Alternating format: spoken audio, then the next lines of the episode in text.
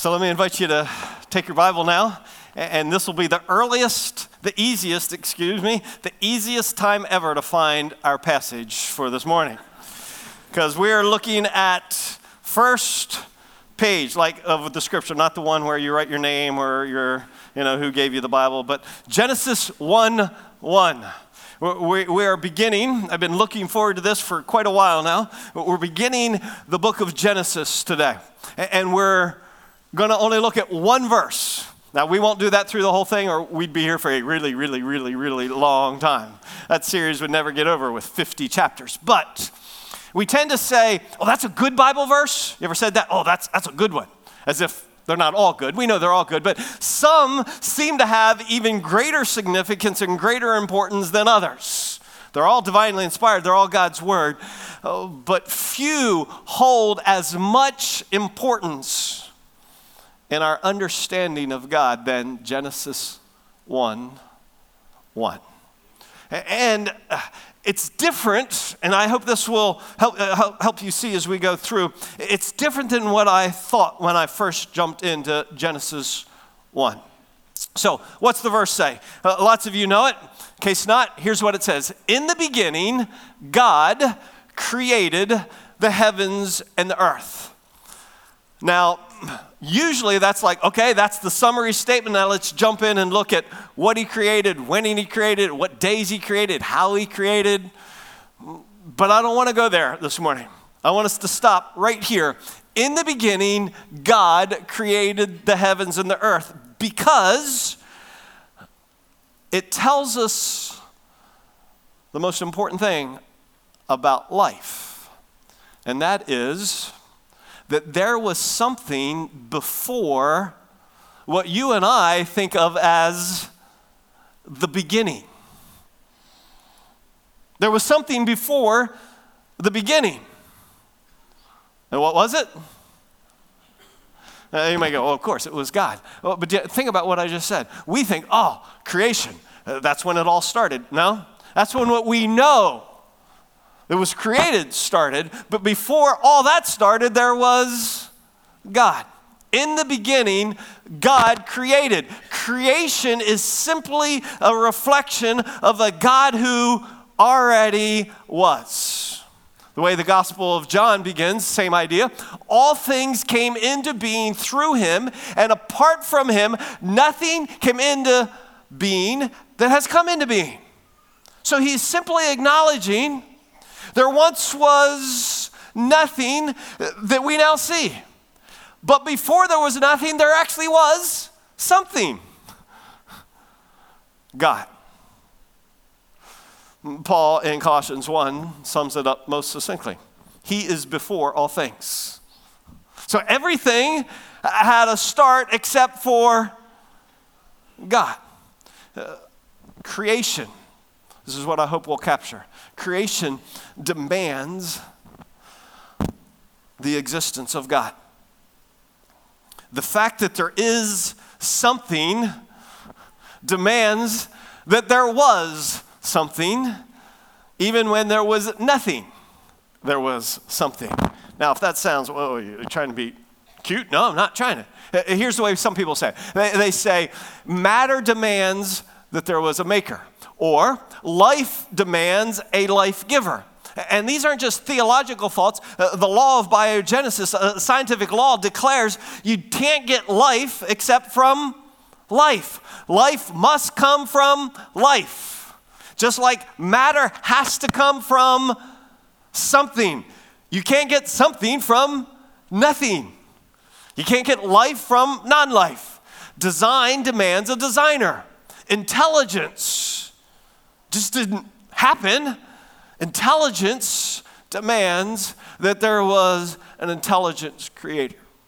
Morality demands a moral lawgiver.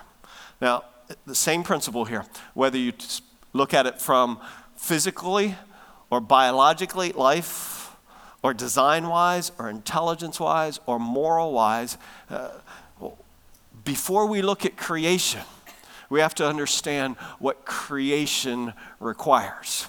Creation requires a, a creator. There must be an uncaused cause. So before the beginning, as we know it, when God created, there had to be something. And that something,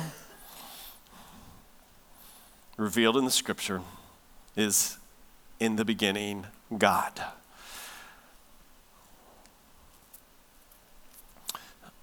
Some of you may be familiar with New Scientist magazine. It's not a theological, it's not a religious publication, it's a science publication. New, Science Mag- New Scientist magazine, in an article called The Beginning What Triggered the Big Bang. So, this is Scientific Magazine answering the question, What triggered the Big Bang? Here's the final sentence after the full article. The quest to understand the origin of the universe seems destined to continue until we can answer a deeper question Why is there anything at all instead of nothing? That's not a theological statement, that's a scientific statement. See, science doesn't go against the existence of God. See, honestly, they may come to a different conclusion, but science requires the existence of an uncaused cause. Science acknowledges hey, we can all talk about how it happened, but at some point you got to answer what's the more important, the even deeper question. Why do we have anything? Because something can't come from nothing. Which makes it hard for the person who doesn't believe in God. Uh, this is the dilemma. If I don't believe in God, but I recognize something can't come from nothing, how do I answer that there is something? Again, I'm not trying to be confusing, that's just where it all starts. So, interestingly, you know the name maybe Richard Dawkins, atheist, wrote in 2006. Uh, the God, uh, I just lost the name of it, the God delusion. He says this Of course, it's counterintuitive that you can get something from nothing. Of course, common sense doesn't allow you to get something from nothing. That's why it's interesting. It's got to be interesting in order to give rise to the universe at all. Something pretty mysterious had to give rise to the origin of the universe. What's he acknowledging? There has to be something. But if you don't hold to a God, what is it? Do you know how many verses are in here? I don't expect you to know this 31,102. Now, in some sense, this is a mystery. The, the scripture, Colossians 1, talks about the revealing of the mystery being hidden for years and years. And that mystery was Christ in you, the hope of glory. But in terms of the mystery of how it all began, how long did it take for the, that mystery to be revealed? One verse. On that level, it's not a very good mystery novel. It, it, it solves it in its first sentence. In the beginning, God created the heavens and the earth. Something can't come from nothing. There was an uncaused cause, and that uncaused cause is the God who has revealed himself in this scripture. So you understand, I don't want us to think about creation today. I want us to think about what creation requires, what creation reveals. And what's it reveal? There has to be a God. It demands the existence of one who is intelligent and one who is vast and one who, as we'll see later, is eternal, who didn't have a beginning. Because if God is not eternal, then he came from somewhere, and that would now be the uncaused cause. So something can't come from nothing. Scripture, excuse me, creation demands that God is. And it goes a step further. Creation, by it's saying in the beginning, God created the heavens and the earth. Creation not only demands a creator, creation declares what the creator is like. Creation declares the glory of God. So, Genesis 1 1 is so important because it demonstrates there has to be a God, and as it unfolds, creation unfolds, it reveals He is glorious. So, the, the goal, very simply this morning, is this is for you to, to walk out this morning fully convinced there is a God and He is glorious. And the reason we know He is and He is glorious is because of what we see around us. Because when you go out, if we have a clear night tonight and you go out and look at the stars, the stars declare there is a God and He is glorious. Or go to the beach this afternoon and watch the wave come in, and then another one, and then another one, and then another one. Have you, have you never done that? And go, how does that happen? One after another, after another, after another, after another. And that's on just our, our little section here, all around the globe. Coming in, coming in, coming. There is a God, and He is what? Glorious. He's glorious. Uh, the scripture declares the heavens are telling of the glory of God, and their expanse is declaring the work of his hands. So, so, consider with me this morning how the heavens declare the glory of God. First of all, they declare the glory of God in the expanse of it, the vastness of it. When we look at creation, when we look at our world, we go, wow, God, because of how big it is. Because when it says, in the beginning, God created the heavens and the earth, there's this beautiful picture. I love this picture of, wow, God created that. That's amazing. And you kind of go, and right there I am. Or roughly, we are, our city, right there. Isn't that beautiful? Uh, that declares the glory of God but the vastness of when he created the, the heavens and the earth, uh, he created more than that. In our solar system, we're a lot smaller. He didn't create just this, he created this. And he didn't just create this, he created there's our solar system now. Earth is long out of sight. You See how big it is? This is, this is our galaxy. You probably learned school. Do you know how many of those there are? I don't know who counts them. But here's what they say a hundred billion. of, of this, inside of which 100 billion. And when I said that Thursday night, I heard it like, ooh, and I thought, oh, did I get it wrong? So I went online again over the weekend and I looked it up. I was like, ah, yes. And I read it a little more. And here's what they say uh, the, there's 100 billion galaxies, but as our telescopes get great, more advanced and bigger, we're guessing there's more like 200 billion. Now, does that make a difference to you? 100 billion or 200 billion? At some point, you go, 100 billion, well, okay, I get it. It's not like when people would bring kids to our house and go, hey, you got six, what's a few more? And I'd be like, uh, nine. That's what a few more would be. Six to nine, that makes a difference when there are kids in my house. But when I have a hundred billion galaxies of which we are like there, but when you go to 100 billion, 200 billion, I go, okay, that's a great telescope. the vastness, the vastness of creation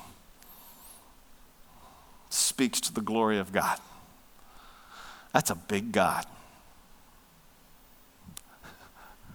A hundred billion of that.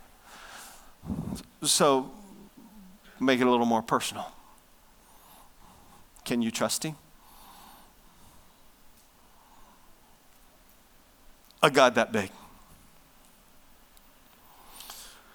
Well, I, ask that because sometimes things seem big to us. And we go, ah, this is just work. It's just overwhelming right, right now. Can I put it in perspective? 100 billion of those that God has created. And we, we said it in song. Did you, did you believe it? He holds it all together. If he can hold 100 billion galaxies together, I think he can handle your work or your life or your marriage or your family that's causing you to lose sleep. You see what I'm saying? Let the bigness of God cause you to go, maybe my stuff isn't that big after all, in relation to who my God is. The expanse of creation declares the glory of God. And the design of creation screams the glory of God. See, when I, when I think of man, how the galaxies, I hear the numbers, but I, I, don't, I don't get 100 billion. But I get this.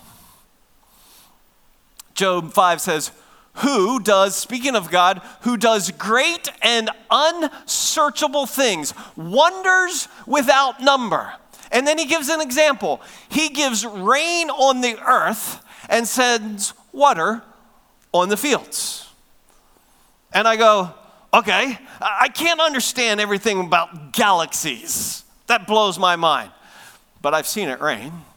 And I think I kind of heard about rain in fifth grade when they taught me kind of the process. But John Piper asked this question Is rain a great and unsearchable wonder of God? And he should have been teaching my fifth grade science. Because he writes a conversation with himself about is rain great and unsearchable wonder of God.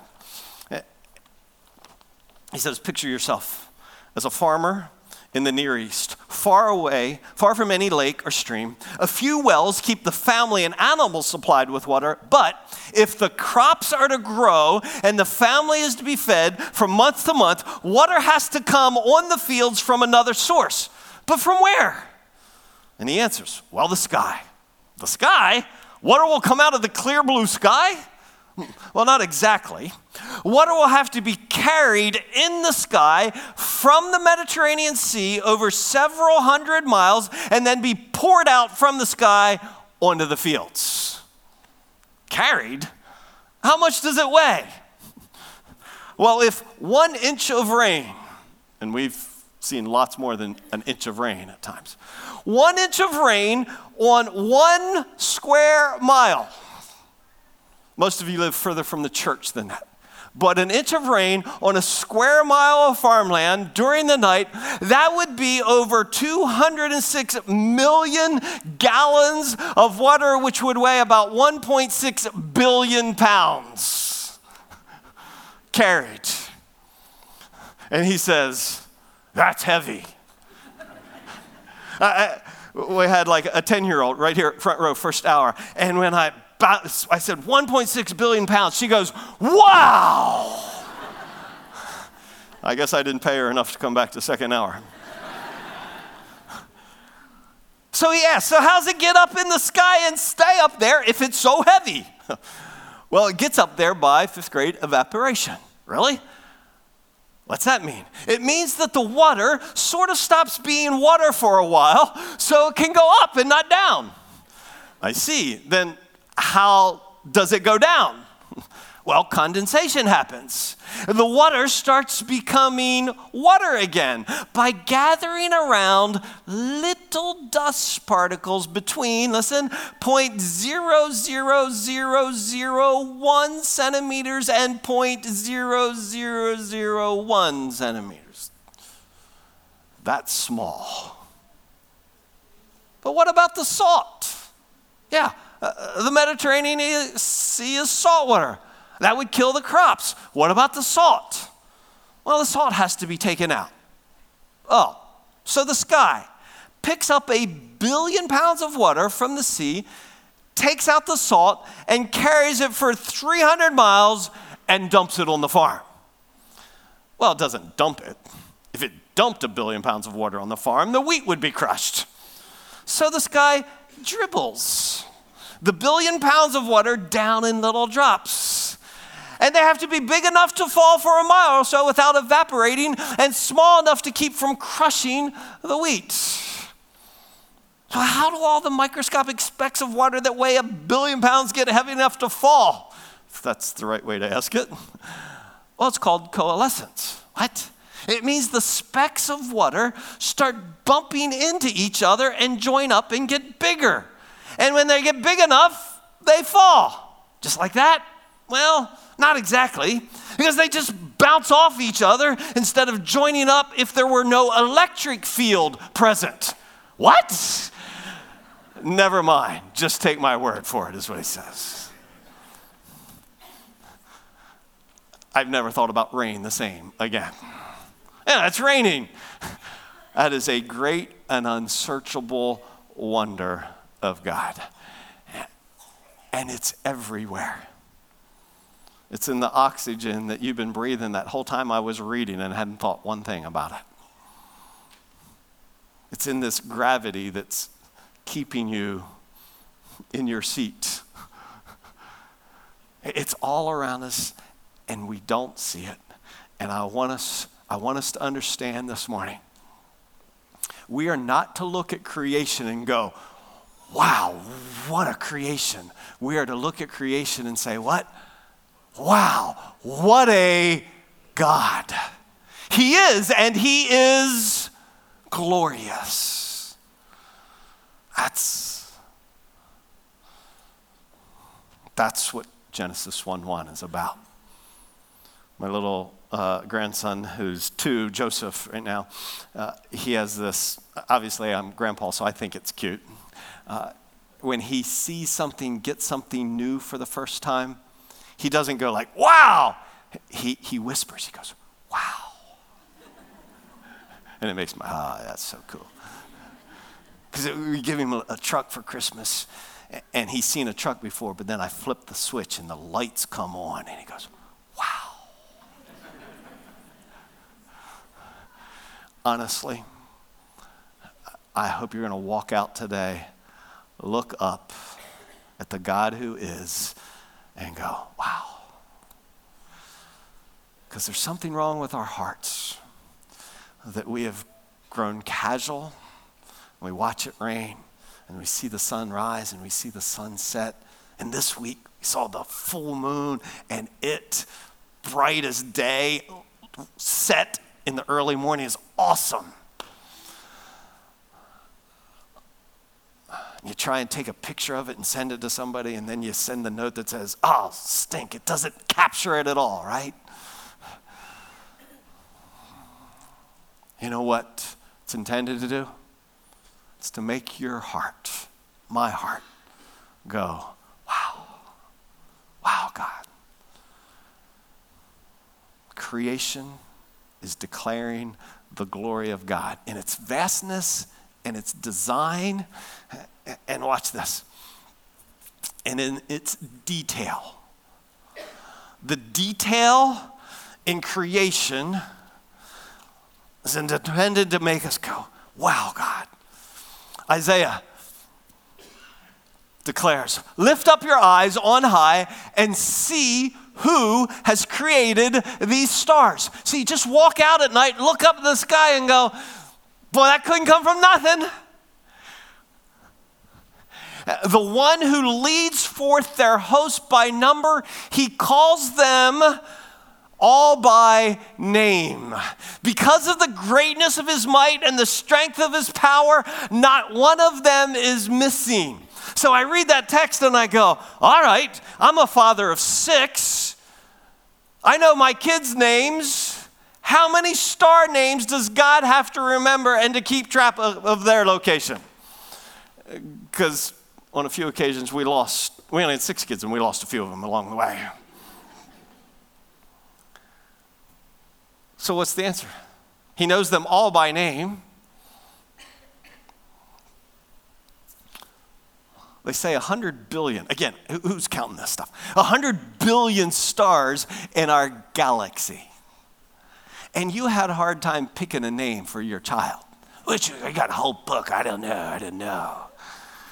And then you have multiple kids. It's like Clay, Will, Tommy, Shannon. You're running that. And he knows every one of them by name, except that's our galaxy. How many galaxies do you remember? 100 billion. We're moving to 200 billion. So they guess stars 70 billion trillion. Figure the zeros on that sucker.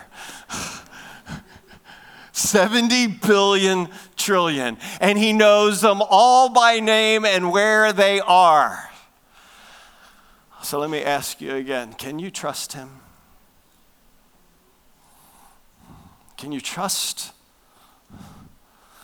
a God who has the power to create a hundred billion galaxies and a God who knows every star in those 100 billion, who knows 70 billion trillion stars by name and where they are. Think about that on Find Your iPhone. Amazing. What is it, Claire? That He is, and He is glorious. He is glorious.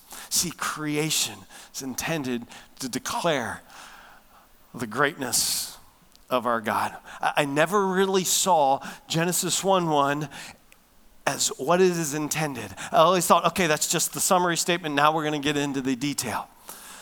Until I realized in preparing for this series that here's what's happening in creation creation creation is introducing us to God. Think about that. We, we wouldn't know who God is, how great He is, how wise He is, how awesome He is, how powerful He is, except we can look up into the sky, except we can go put our feet in the ocean, except that we can breathe in what? Oxygen and breathe out something different. Isn't that weird? That's so weird. Glorious. And we've taken it for granted, and I don't want us to do that. I really want us to be two year olds again in our worship that go, wow, wow. So, who is our God as we see him? Well, we see, first of all, he is eternal the one who begins must be eternal, or he's not the uncaused cause. Now, understand when I say he's eternal. Psalm 90 says this Before the mountains were born, or you gave birth to the earth and the world, even from everlasting to everlasting, you are God. So before all this was, he was. You got that? Uh, he is eternal. Uh, that's why Romans chapter 1, in declaring that every person on the planet has the evidence that they need, including Richard Dawkins, he has the evidence that he needs that there is a God and that he is glorious. For since the creation of the world, his invisible attributes, and then he names them, his eternal power and divine nature have been clearly seen. It's not fuzzy, it's not a little, well, I kind of see it, I don't see it. It is so obvious. How? Being understood through what has been made so that they are without excuse. This is why the scripture declares the fool has said in his heart, There is no God. It's ignoring the unbelievably obvious. Creation declares He is and He is glorious. Now, when I say He is eternal, understand this. The great message of the gospel is that God loves you, and that because He loves you, He sent His Son to pay the penalty for your sin and my sin. So that if we would believe in Him, we would be born again we would become a child of God, our sin would be forgiven, and we would, here's what the scripture said, never perish, but have everlasting life by believing in what Jesus has done for us on the cross. Because we who have believed have everlasting life, are we eternal? No. No. You're going to have everlasting life, but you had a beginning. See? That's the greatness of God. He has no end and he had no beginning. We had a beginning. Ask your mama. You had a beginning, she had a beginning, and she, she, she. Keep going back. You see what I'm saying? God is like none other. We, and we'll see this, we get to, as children of God, share in who He is by having everlasting life, but that does not make you and I eternal. Only He is eternal. And creation not only makes plain that he is eternal, it makes plain his power, that his power is infinite, that it is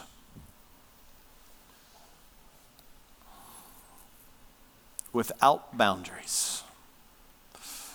For the Lord is a great God and a great king above all gods, in whose hand are the depths of the earth, the peaks of the valley are his also. The sea is his, for it was he who made it, and his hand formed the dry land. This is why, if you grew up as a kid going to church, you may have heard the song, He's got the whole world in his hand.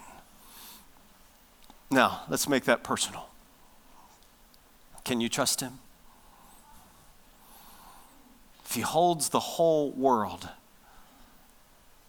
from the wettest of wet to the driest of the dry, to the highest of the high, to the lowest of the low, to the biggest of the big, to the smallest of the small, if he holds it all in his hand, can you trust him?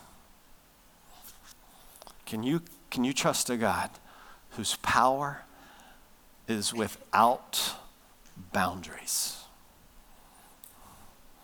Well, you may go, uh, just because he's powerful doesn't mean I can trust him. That would be true.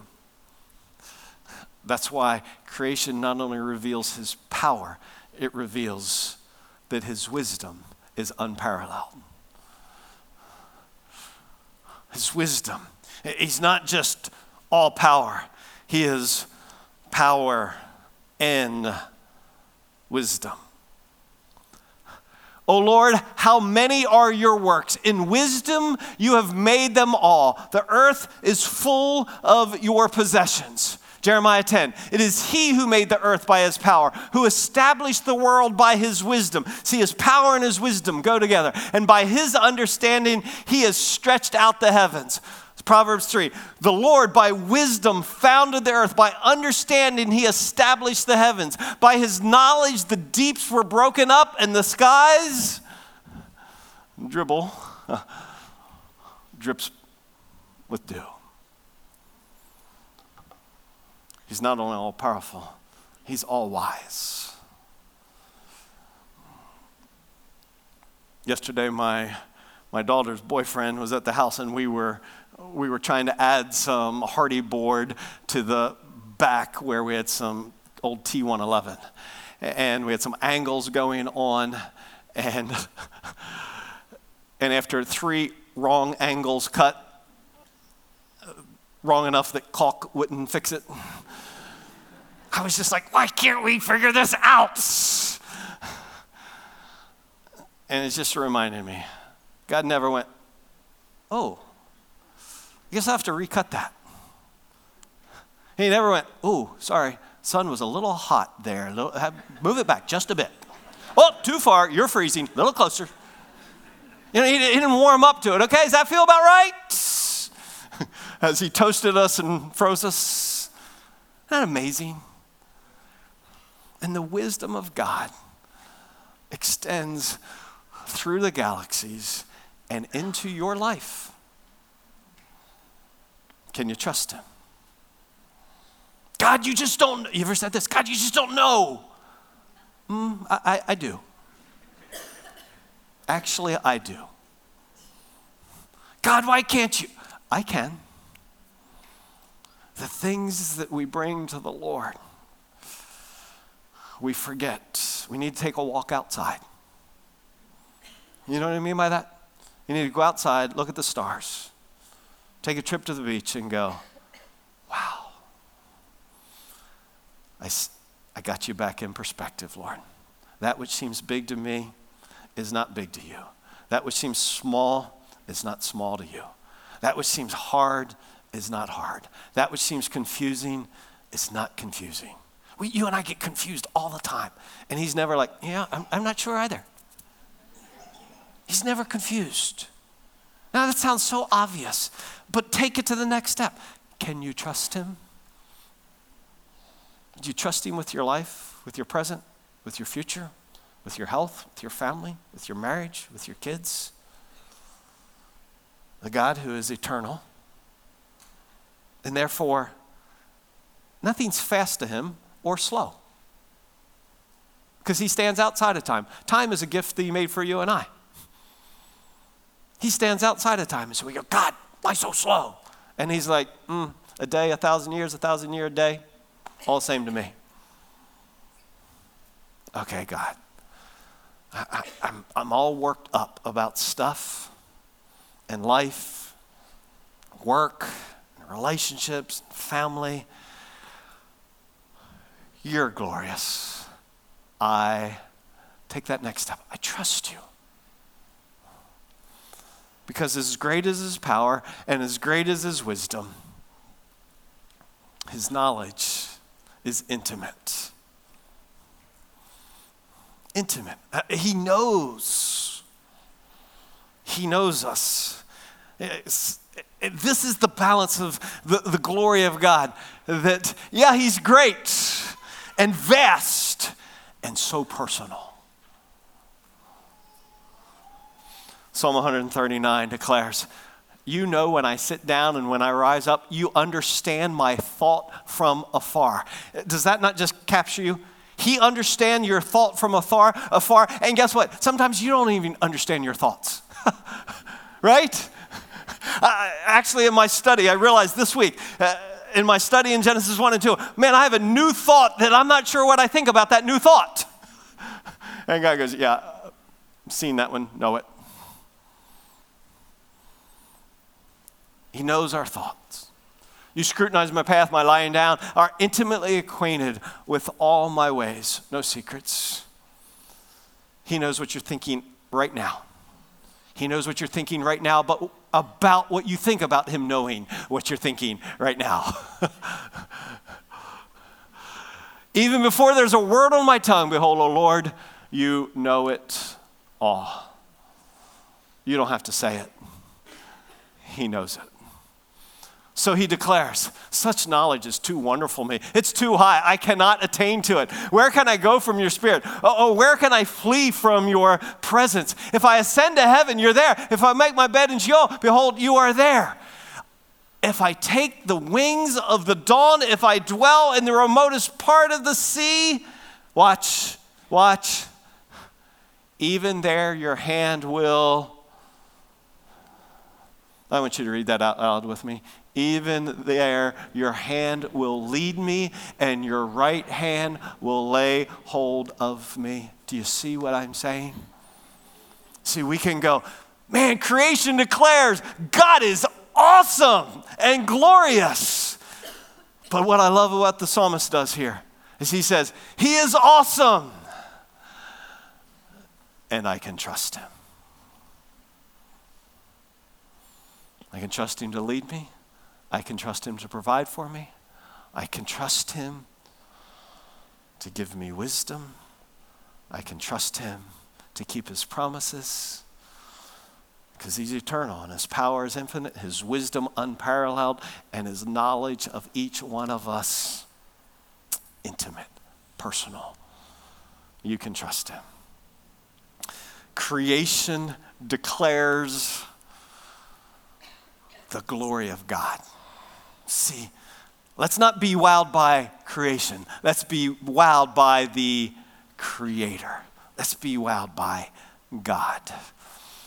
Hard to put into words, but here's something I want to show you just to remind you that God is the God of the biggest of the big and the smallest of the small. And then we're going to do not our whisper, wow we're going to worship. But worship watching this.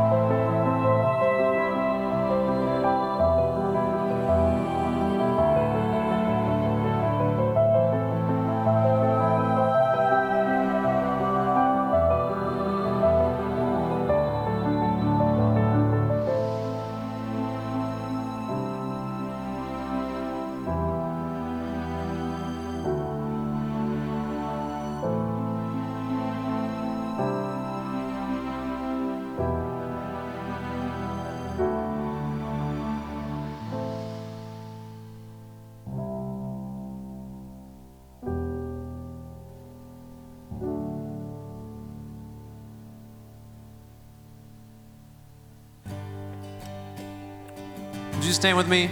Let's declare the glory of our God. From the highest of heights to the depths of the sea, creation's revealing your majesty. From the colors of fall to the fragrance of spring. Creature unique in the song that it sings, all exclaiming, indescribable, uncontainable. You place the stars in the sky and you know them by name. You are amazing, God. All powerful, untamable, awestruck, we fall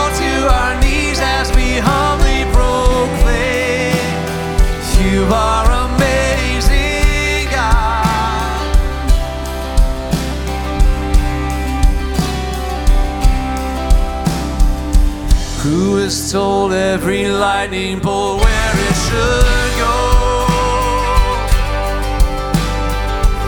Or see heavenly storehouses laden with snow? Who imagined the sun and gives source to its light? Yet conceals it to bring us the coolness of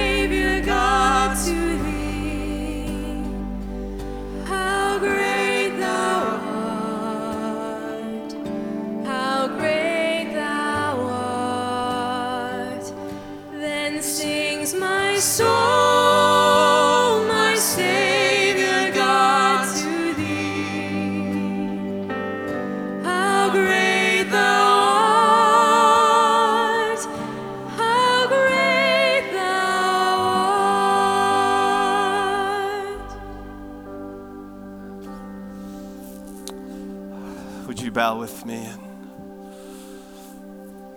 And with the greatness of our God, the glory of our God filling your mind, would you take that next step and, and tell Him, I believe that you are.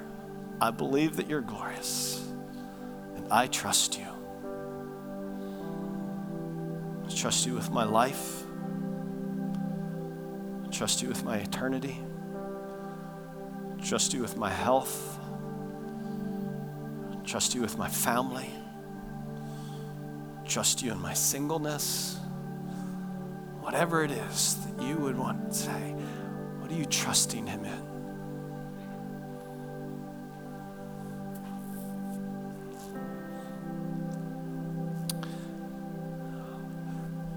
Father, thank you for that incredible truth that we just declared. That you know the depths of our heart and you love us the same. We recognize, Lord, that your glory is in that you love us even when we are unworthy. And that you have demonstrated that love for us in the sending of your Son to be our Savior so that we might live as children of God, forgiven, set free from slavery to sin, to be able to engage in life eternal. Would you, Lord, have our eyes lifted up that in the coming week we would have all those sweet but very personal wow moments? That we would continue to know you not only as glorious God, but heavenly Father. to the praise of your glory, the fullness of our joy. In Christ's name, amen. amen. Thanks for coming this morning. I look forward to unpacking Genesis in the coming weeks. Hope you'll join us. God bless.